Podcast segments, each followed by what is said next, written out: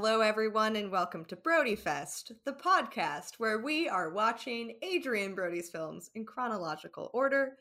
I am your host, Linnea Bullion, joined by my lovely co host, Emilia Barros. Hi, Emilia, how are you today? I'm doing great. I, I honestly thought you were going to say, where we watch Adrien Brody's movies so you don't have to. I should start saying that in the intro. But in this case, in this case, we won't need to because uh, Oh, Emilia, yeah, what because do we, a watch? delight today. Yeah. Oh, yeah. So we watched uh, the 2014 film Grand Budapest Hotel. And the description is a writer encounters the owner of an aging high class hotel who tells him of his early years serving as a lobby boy in the hotel's glorious years under an exceptional concierge. Yeah, I mean, Could I can't, I can't say enough about Ralph Fiennes' performance. oh, he's delightful. This, yeah, I I I saw this. You know, I'm a f- Wes Anderson.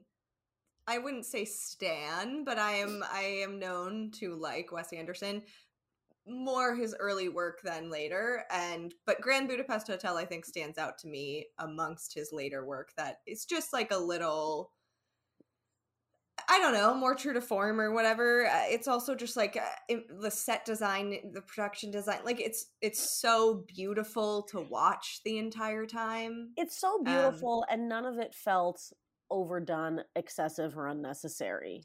You know, Exactly. Right. Which all- can happen with Wes right, Anderson. right. It, it can all just feel like really fake and not believable. But I think the hotel was the perfect setting for him to like go off with his design and his love of like little tiny details. And I thought the concierge character was just so perfect and so unique. I mean, he was um he's like he, he reminded me of some other character that we know now that's like like a Through Brody. oh no he reminded me of have you ever seen the white lotus Oh, yes. of that concierge i feel like that concierge From the first season. yes Interesting. Interesting.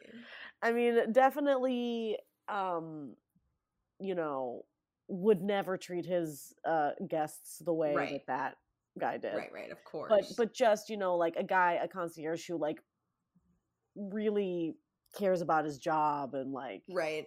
Well, I've been reading um, the novel, and, and by reading, I mean it's been taking me like two and a half months, but still reading uh, A Gentleman in Moscow, which the main character is basically like a former gentleman who finds himself back in Russia after the Bolshevik res- Revolution, when like obviously nobility and property no longer means anything right. and kind of like him finding his place again in the world.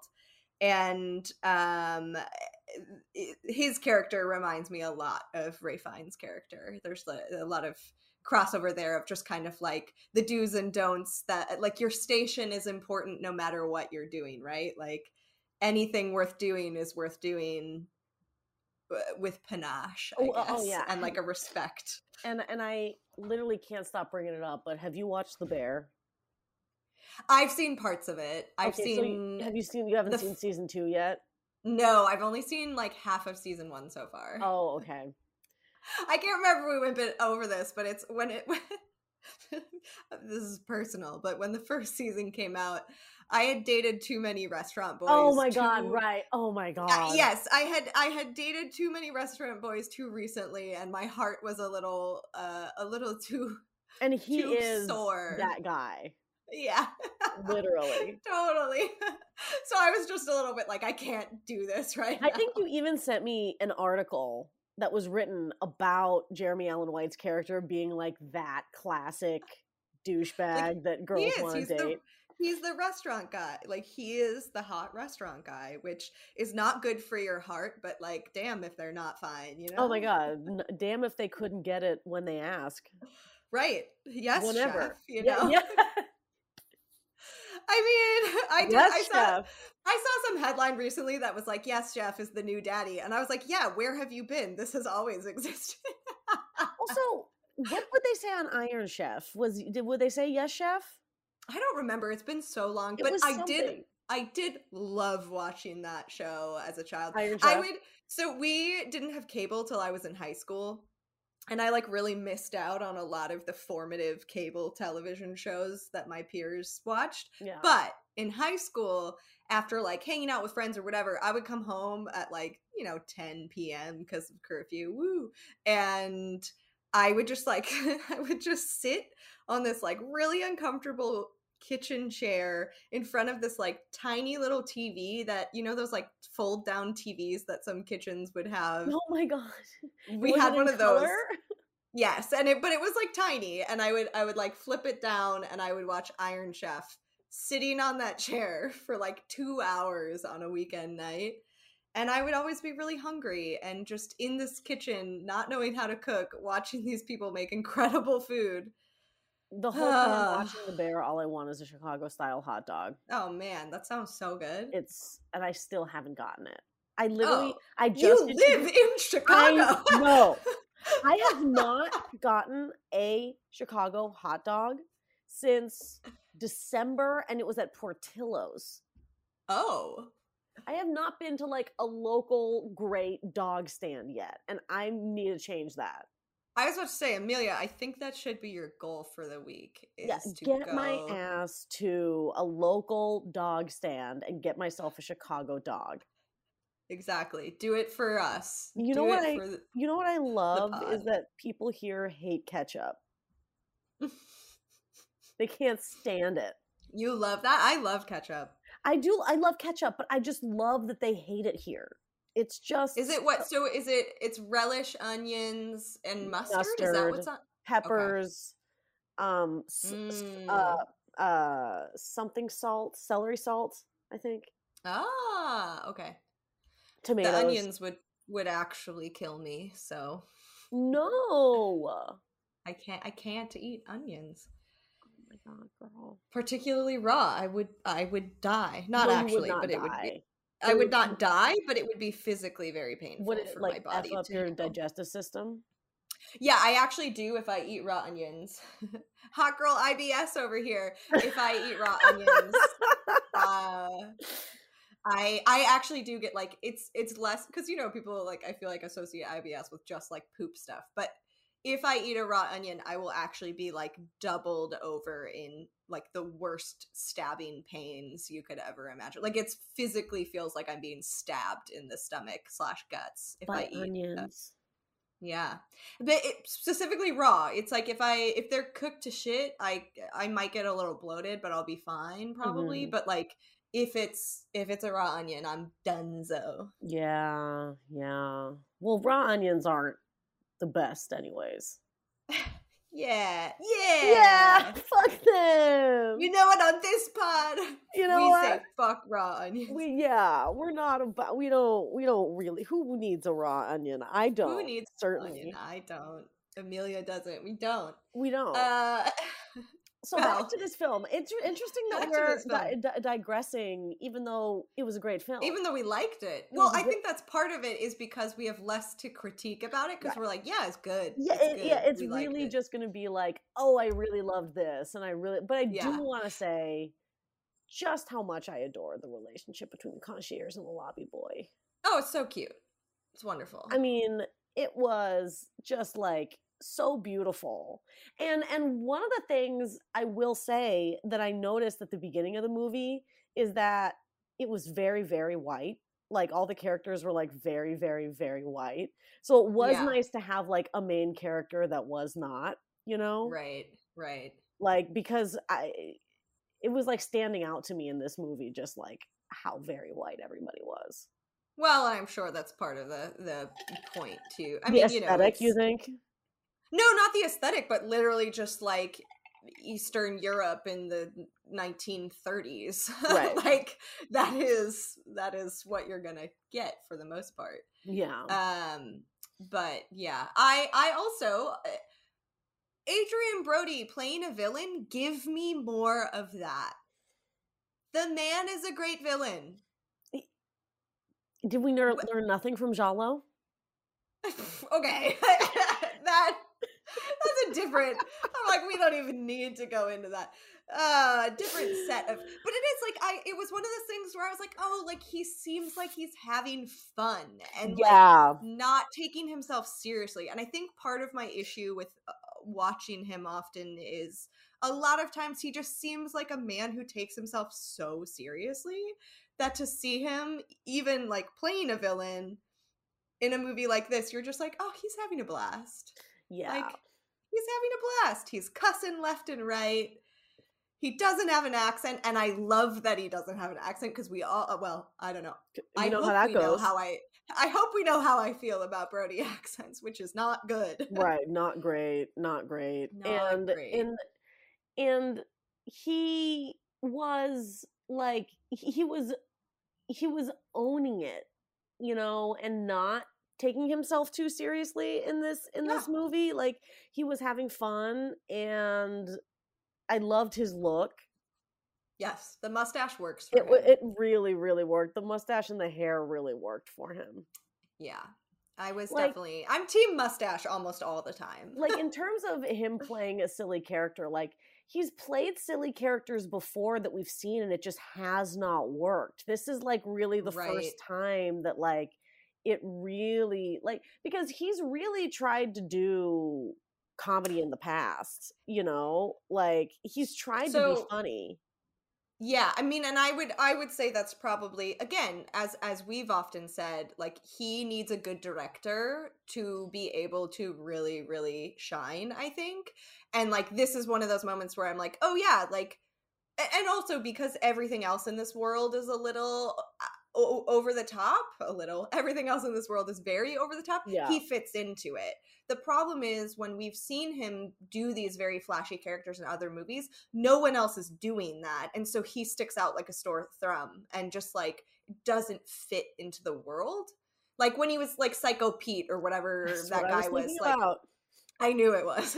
like he didn't feel like he fit into that world because it was just like the stakes of his character felt so much more intense than everyone else. Whereas in this movie it's like every everything's intense, everything's over the top, and so because of it it it just works. you yeah know? it- it's just high school it felt like adrien brody was in a different movie than everybody else was Yes. Yes. it just did not work No. Well, and we also we just didn't like that movie either. I actually I I will report that that um I saw the other day on I think it was the movies subreddit somebody posed the question like who has had the the highest career highs and lowest career lows and and uh, Adrien Brody was was definitely in there. I I went to go see if I needed to comment it, but he was already there. yeah And uh, I, I plugged the pod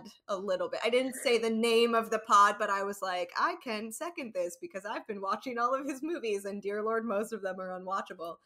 And then someone asked me if I had seen Detachment, and they asked me and what I you thought. were like yes indeed Wait, and were they were they going wait have you even seen detachment? Do you know what you're talking about? He makes incredible Well, so- movies we did not we did not get into an argument thank god. It was a an actually kind a kind discourse a kind exchange on the internet where i was like yeah you know that one really didn't work for me.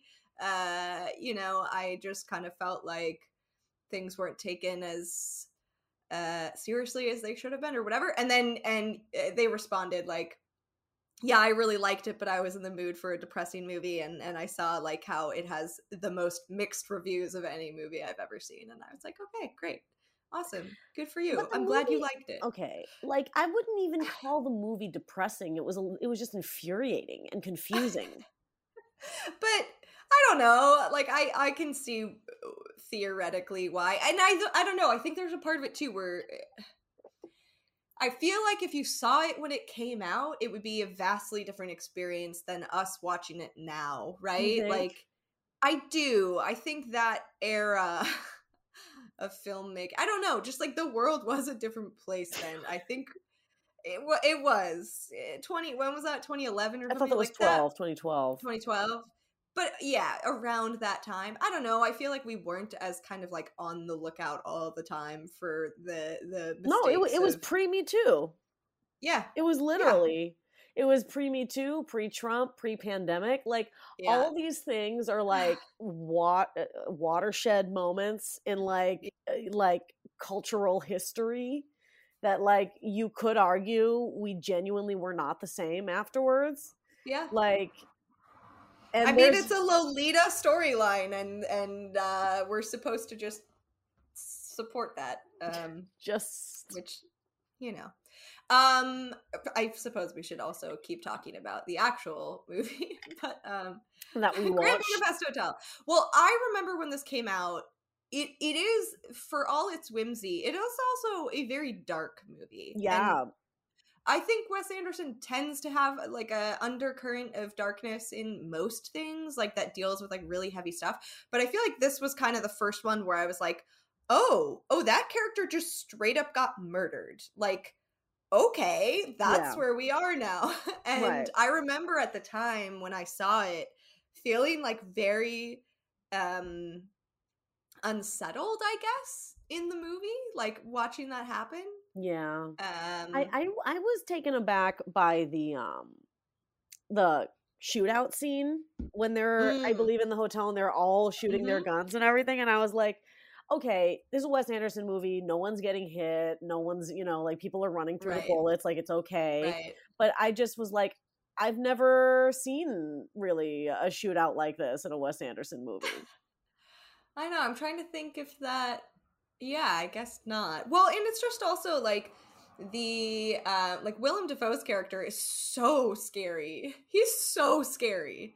Um yeah I uh I yeah, I don't know. I I just I think it, this is one of those and and I have this for a few of of Wes Anderson's movies where like I like it more like each successive time I watch it, right? Like when I first saw The Life Aquatic, I had a similar feeling to this movie where I was just a little bit like, I don't know, the plot took a turn that I wasn't expecting and I'm uncomfortable because of it. Um, but then like once you accept that, I don't know, I'm sure it's like my lack of uh, ability to practice radical acceptance, Emilia. it's like wanting things to be different than they are, right? Uh, and this movie has some of that as well. And I think so, like, you know, when you watch it, the more you watch it and you know those plot beats are going to happen, you can be like, okay, this is a thing that's going to happen and it's fine.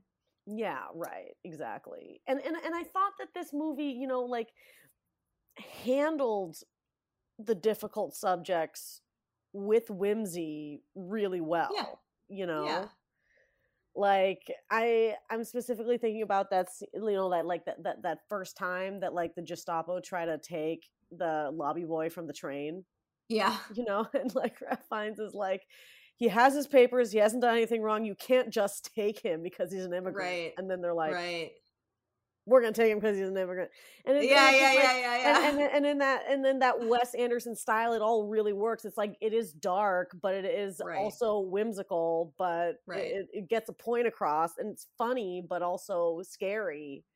You know? yeah it's it's interesting like how many undercurrents of just like because it's uh, you know before i watched this i had even forgotten about like the entire war plot line and like because it's it's like you know not really the main point of the movie that there's like essentially like you said like a gestapo like that's not the point because you're kind of viewing adrien brody and willem dafoe as the main baddies Mhm. but then there's also it's like this undercurrent of like even even when they defeat that it doesn't matter because there are larger forces at play that like you just can't stop that just are gonna muck stuff up and Yeah, I Yeah. thought that there was that. Re- there was like an interesting scene between Ralph Fiennes and the lobby boy, which I which I just felt like was a little bit out of his character when when he was like, you know, he, I think they're in a car and he's talking to the lobby boy and he's like, you know, this is what you know, it's it's a rough world out there. This is why you you know we have to try to make our little difference, however eh, eh, you know, however And then he goes- it it may be, you know, and I'm like dude I, I thought that you felt like your job as a concierge was deeply important and that's why i thought that you know your character was so interesting you know? Was that also why the part where he goes ah fuck it and like yeah they just like yeah. keep drinking i actually loved that moment. Like i I don't think I felt I felt like cuz to me like even though the details always mattered to him, it did I did always feel like he knew that it didn't really matter. That like he was holding on to the concept of details matter like a sense of control in an uncontrollable world, right? Like if you get the napkins folded right and whatever then everything's okay it, it, just like so when he finally readily acknowledged like oh fuck it like what am i talking about i was like oh yeah that's who this person really is and right. has been this whole time yeah actually true because it's also like he's he he does have you know counter cultural beliefs that he's willing to stand up for because he was willing to stand up for the lobby boy so many times and like go so far right. out of his way to keep him safe that, that, right. that he's not just like about following the rules and down to the letter yeah well and it's yeah it's interesting too because i feel like there's there's a density to this plot that that a lot of the newer wes anderson movies don't have like the the layers of like between the fact like there's a war brewing there's also like this whole will thing there's also this concept of like Ralph Fiennes sleeping with the guests which i think they handle super well where they like you know he acknowledges that he is sleeping with these women but he doesn't like you never see it and he also like i i like that it's mostly just alluded to right? Like it's mostly it's just kind like, of like wink wink. he sleeps with these women but he has these powerful emotional connections to them like he's at their funeral you know?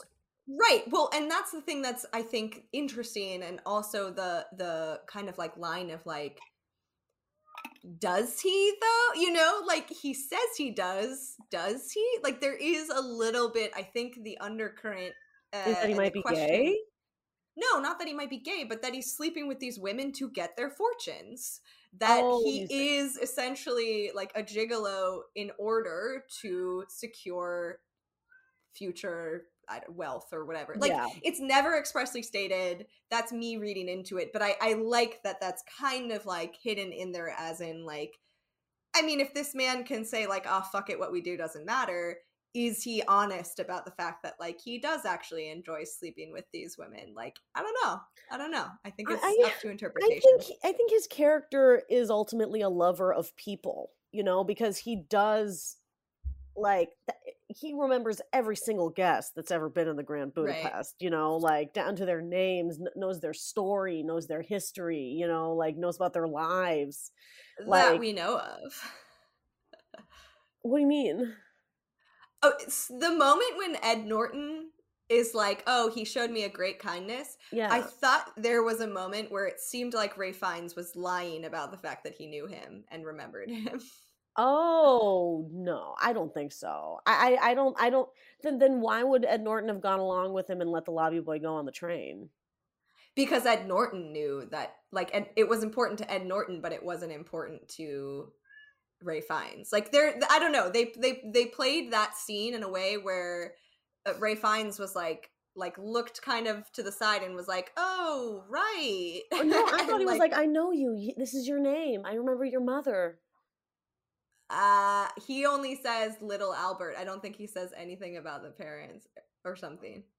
I don't know. We'd have to rewatch. I took that as like that was one of those moments where I was like, "Ooh, does he actually know this?" But they don't address it again, so I think again it's like a little bit up in the air. Yeah, maybe. Um, he remembers all the old ladies. That's for damn sure. That's for goddamn sure. Well, and that was the other. So that was actually, I think he did talk about the mother, but that was the other moment where I was like, you know, what's up with the mom? Like, I don't think she was one of his guests, but like, was she though? Mm-hmm. I don't know. Like she's married, but still, so was that like princess lady that he slept with. Like I think there's also that kind of thing where there's always an undercurrent, and that's why like Zero is always like you're flirting with my girlfriend because like he at the end of the day, like he is like he's a womanizer, right? He, not, yeah, like at the end of the day, he is. Yeah, not that you know he's still a very likable character, and I don't right. think that yeah I'm not. Because, I, and I think that he's likable because it's like he just has it. At least it feels to me he just genuinely has all these love for all these people, you know, yeah. and that also at the end of the day, you know, he does feel like it's part of his job to like, you know, please right. these people as much as humanly possible. Right. like to even do even if it means boning them. yeah, exactly. No matter he was zero was like she's eighty five. I loved, yeah, when he was like, "She's a dynamite in the sack," and he's like, "I've had older." like, okay, he's go like, off. He's like, yeah, I I prefer the women who are. What was the word that he used? Like, Uh, well, he compared them to steak. Is all I remember. Is he was like, he was like, sure, you can have like a filet mignon or whatever. Or it's like a nicer cut of of beef or whatever. And he was like, but like, I prefer the ones with more flavor. Uh, yeah, maybe, or did he say like more charred or something? no, he said more flavor. He said More they have more flavor. He was like the other cuts. He was like, sure, you can have like a choice cut, but the others have more flavor or something like that. Yeah, and he was like, and I appreciate those flavors or something like Yeah. that. Yeah. Yeah, I, I I loved that detail about him. It was like it felt very out of nowhere, but he like stood by it so strongly that I was Well, like, and it's like the first time they readily, because like again, they allude to the fact that he's sleeping with all these women, but then that's the first time they readily acknowledge, like, oh no, he's fucking these ladies, like he is, bone bone in. he's getting them on. And I also like, I missed too that at the end of the day, like Zero traded all his wealth, old Zero traded all his wealth just for the hotel because uh of all the memories of it, which is interesting because I was like, he theoretically like I guess we don't know how long after Ralph Fiennes' character dies, how long he um he owned the hotel. Mhm. But like you know, for all we know, the the movie takes place over a course of a couple months, probably. Yeah, like it's right. not it's not a, a long it doesn't cover a long time span, right? Yeah. So I I don't know. I do find it really interesting that you know it's so formative and everything when it's such a short time period. and in a short in a short film and it, it's, Oh, it's, it's really it's a short it. story and it's like and, and i realized like like as i was watching because i didn't um even though i'd like read the imdb description i didn't really remember it so like i really went into this not knowing like what it was about you know And had you seen it before? no oh, This my first oh! I did not it. know that. yeah i'd never seen it so like when it first started i was like okay when is this movie gonna start because you know it starts with like the writer getting there and then like Right. meeting the guy and then the guy Right. starting to tell the story so it's like you've got this like kind of a little bit long-winded intro and long-winded outro but like it- th- and then the stories it's already an hour and 36 minute movie and then the stories like in between that right. you know like like the Jude Law, like the Oh, Jude sorry, Law continue. character of the of the writer you know what was the importance of him he just kind of felt superfluous I think it was just a narrative device. It was like uh, they both he and Zero were based upon I think real life people, and so oh okay like the story is not real, but like Jude Law's character is based upon a real writer. I think it's I mean, especially watching this now after seeing Wes Anderson's more recent films is like it was interesting to see it and be like, oh, he's always well, and even when you go back to like Royal Tenenbaums and whatever, like he's always liked having a narrative device to get you into the story rather than just be like just tell the story. He likes to have someone to tell you the story. Yeah, right, like yeah, that's yeah, there's yeah. always that narrative quality. Like royal tenenbaums is a book that you start reading and that's what the movie is. Right. um asteroid city is a play. Like there's just i don't know why but he loves framing his films within these other narrative devices dude loves a good frame. Dude loves a good frame. Well and he does love a good frame. Like i really i appreciate it as well that like the the 60s scenes uh were set uh, they were shot wide angle and set like i don't know what is that? 9 16 16 9 or whatever and then it went to 4 3 when it was the rest of the movie like loves a good frame. And, and it, it loves a good frame. Everything is always so symmetrical. Dude is a fan, fan Yeah. of symmetry. Dude must do yoga. Dude must do wait why yoga? Because yoga is all about symmetry doing the same exact thing on both sides. Uh, I would argue most workouts you should be doing the same thing. exactly but sometimes they don't yeah, that's fair. That's fair. We all have a dominant side we do and a dominant side. you said it not me you took it there not me Whatever. Oh, hey, Oh, feature feature from my cat. cat. Yep. We have a cat in cat in the wings. Cat in the Um, house. Cat in the oh hi Viola. Yeah, I don't know. I like yeah, like I said, I like this one more than a lot of his recent movies. I was not a, the biggest Moonrise Kingdom fan, um, even though everyone else was. Yeah. um, it just didn't work for me. Uh, I just didn't think the kids were the best actors. yes, there's a cat fully in front of Emilia's face right now. oh, uh, what's happening? Oh, oh, there we go. Cat is off. Emilia's back. Are you back? You're you're muted still. okay, have you seen Barbie? I have seen Barbie. What did you think of it? I liked it.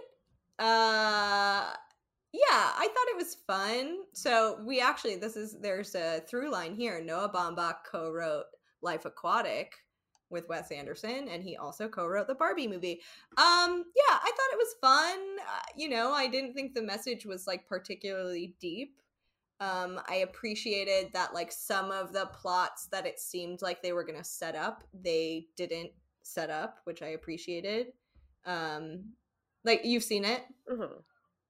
So like the the daughter who was like kind of like, "Oh, I'm not into that stuff." I thought that the movie was going to pivot to being like the daughter's going to learn how to like reconnect with her childhood self and like play with dolls again. And like I really appreciated that they didn't go there and they just like let her be a teenager. And I was like, "Great. Amazing. Like she's just a salty teenager." Who actually genuinely does not like Barbie. Yes, and that's Yeah. fine. Like I did appreciate that. Um, but yeah, I don't know. I I I, I thought it could have been shorter for sure. Uh, I found it a little ironic that a movie about Barbie the Stole was this the show was 100% stolen by Ken. right. like he was just so fantastic. He was so fantastic, and so was Alan. And Yeah. I, I- I thought, like, I thought with Barbie, they did everything they could to make Barbie empowering, even though fundamentally that is not what Barbie is or ever has been Right. about. right. Like they they they got really creative with the concept of Barbie and the world of it and all that Right. in order to make it as empowering as possible for women. But I do think it's a little bit whitewashing what Barbie is. Well, and they somewhat acknowledge, you know, like that. There's some line in it that's like, "You make women hate themselves." Like you've always Yeah. made women hate themselves, and I do appreciate that they acknowledged it. I don't know. I'm a little bit like at the end of the day, it's it's like a you know, it's a it's a pop movie, right? Like it's not gonna be the deepest, headiest thing in the world, and that's fine. Yeah. like It has grossed fine. over a billion dollars now. I saw that. Good, which you know what? I love Greta Gerwig. Though it's also one of those things where I'm like, if nothing else, I hope it like just gets people. Greta Gerwig is a fantastic. Yeah, I hope everybody watches Frances Ha because of this. Yes, yes, exactly. Like all of her earlier work is just so good, and I mean, Lady Bird is one of my favorite movies of all time. Uh, it's so fucking good. Um, which oh, there was a Lady Bird reunion in Grand Budapest Hotel. Uh, Lucas Hedges had a brief cameo, and he was like, with the- Saoirse Ronan. yeah, Yeah. yes. I was. Uh, has Saoirse ever been in like another Wes Anderson movie? I was like so surprised to see her face. I can't remember if she has been or not. Um, I do. It, it, I was like, oh, this is like the. This was the time when um Saoirse Ronan and Lucas Hedges. I feel like there were a few years where they were both everywhere, right? Like they were just all over the place. Um, yeah, I don't know that she has. Oh, she was in French Dispatch as well, Oh, okay. which, which, yeah, is the one that I just like, you know, didn't enjoy, but whatever hmm whatever what do i know i'm just a Oh. film major With a film podcast. i'm just a film major with a film podcast That's all I am. That's all I ever will be. oh But yeah, I would give this film Oh, yeah. honestly a seven. I think I was gonna say that too. Yeah. Maybe, maybe even an eight. I could probably go as high as an eight, just because. And again, so much of that is hard. Where it's like, I feel like we carry the weight of all these movies we've watched in every rating we give. You know, where it's like relative to everything else we've we've been put through for this. We podcast, take our body of work with us. Yes, I mean it's the carry it. same thing. Well, it's the same thing. Every actor, when you see an actor, you carry all their roles they've ever played with Mhm. them, right? Which can work to your advantage sometimes when you are going against type and like, you know, someone very likable plays a villain or whatever. Like that's great. But um yeah, I yeah, I you know, I maybe I'll settle at a 7.5 because I can't decide between 7 and 8 Yeah. um yeah solid i mean it's one of those you know i feel like too it's you'll know if you're the kind of person who will like this movie right like if you like i mean i don't know why you'd listen to this necessarily if you haven't seen it but um if you like wes anderson you'll probably like this movie um Yeah. particularly if you like the kind of more like fantastic mr fox level wes anderson where it is very like I don't know. the- Like I feel like he, he you can divide him into two eras, which is Yeah. like Royal Tenenbaums and before, and then everything else. and, Yeah. and and Life Aquatic does I feel like sit right in between those two genres, Mhm. where it's like a little more whimsical, but people still feel real.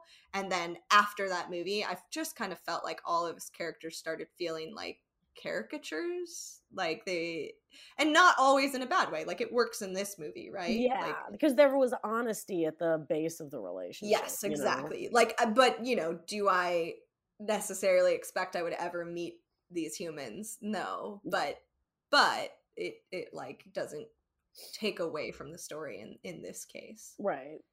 um which you know that also probably plays into a little bit like framing it as a book is like it, there is a lot like they they do feel like book characters like they Mhm. feel so colorful in a way Mhm. that i feel like every character is colorful in this movie that feels how people in in books are often written But- Yeah. Yeah. I thoroughly enjoyed watching this movie. Our next cinematic um, undertaking yes is uh, a mini series called Houdini, two episode mini series.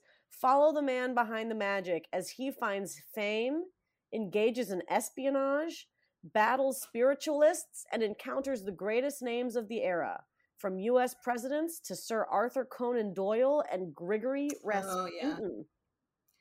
Oh, interesting. Uh yeah, so they we decided uh you know, we're not doing TV shows for this series for this podcast rather, but because it is free on Tubi and is only two episodes, we decided that a miniseries counts. It's basically like a double movie.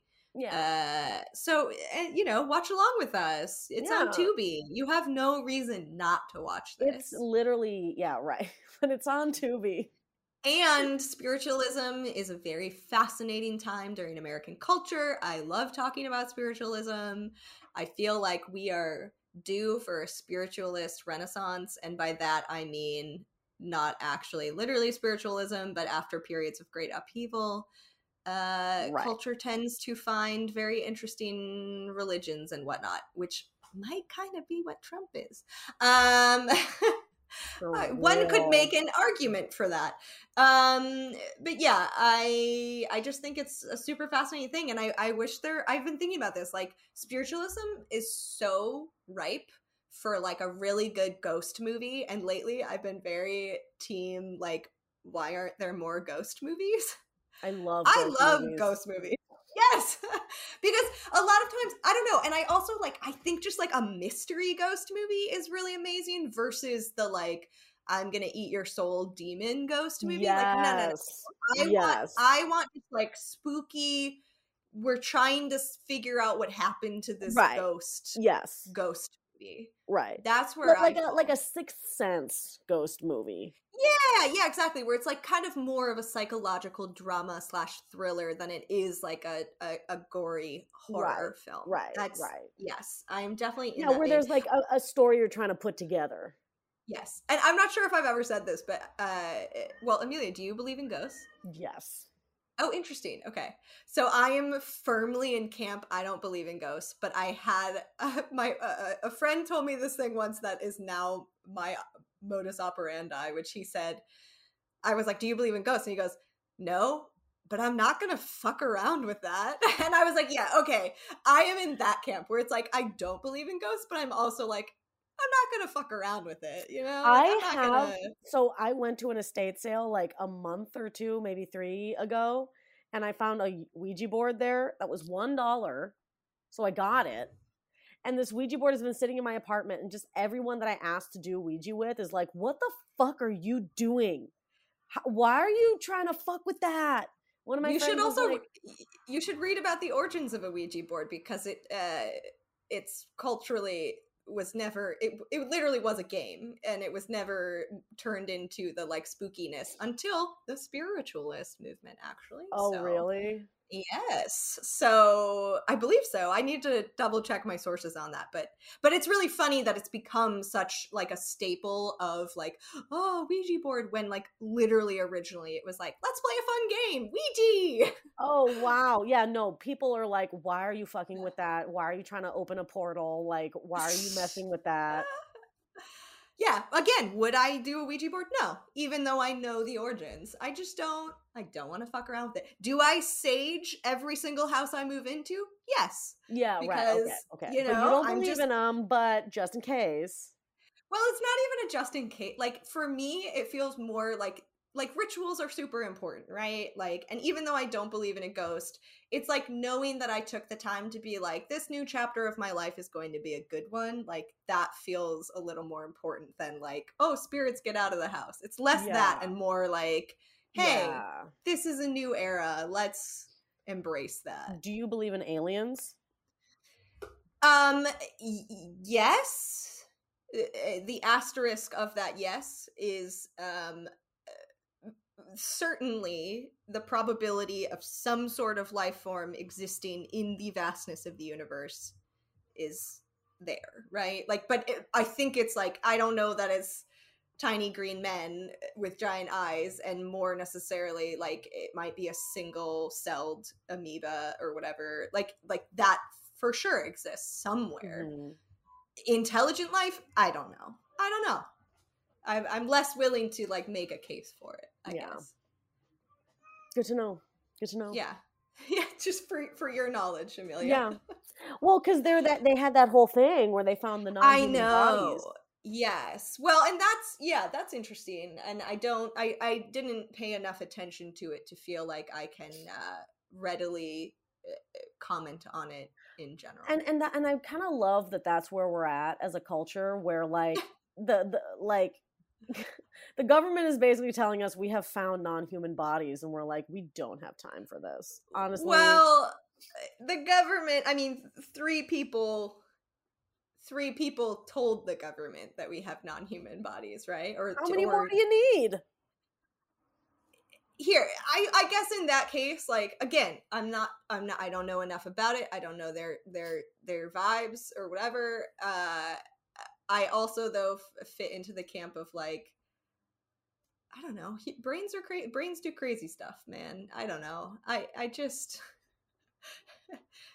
brains make us see what we want to see. You know, like I I don't know. I don't know. Brain But again- fascinating place It is. It truly is. I mean, it gets us movies like Grand Budapest Hotel and and and detachment and- you know and we and detachment and Ouija boards and whatever else you you could hope for. But um, yeah, I don't know. Any any last thoughts? um just hell it was a delight to watch a nice film this is Oh, truly, this this fortnight was a delight it was, and I'm I am a little excited about Houdini, even though I, I think it has like mixed reviews. I just you know give me a solid period piece. Let's go. You know, Let's go with with our man, our boy, really front and center, just carrying this. front and center. Let's Let's, see how he does. can. I was to say, let's see if that great weight upon his shoulders, uh, he, He can hold handle it. Yeah. Well, thanks everyone for listening. As always, um, we love you. Send us an email, brodyfestnotquest at gmail.com. Um, and Emilia's cat is still just sitting in front of her face. It's amazing. Uh, all right. Well, thanks so much. We love you. We love you. Bye. Bye. Adrien Brody.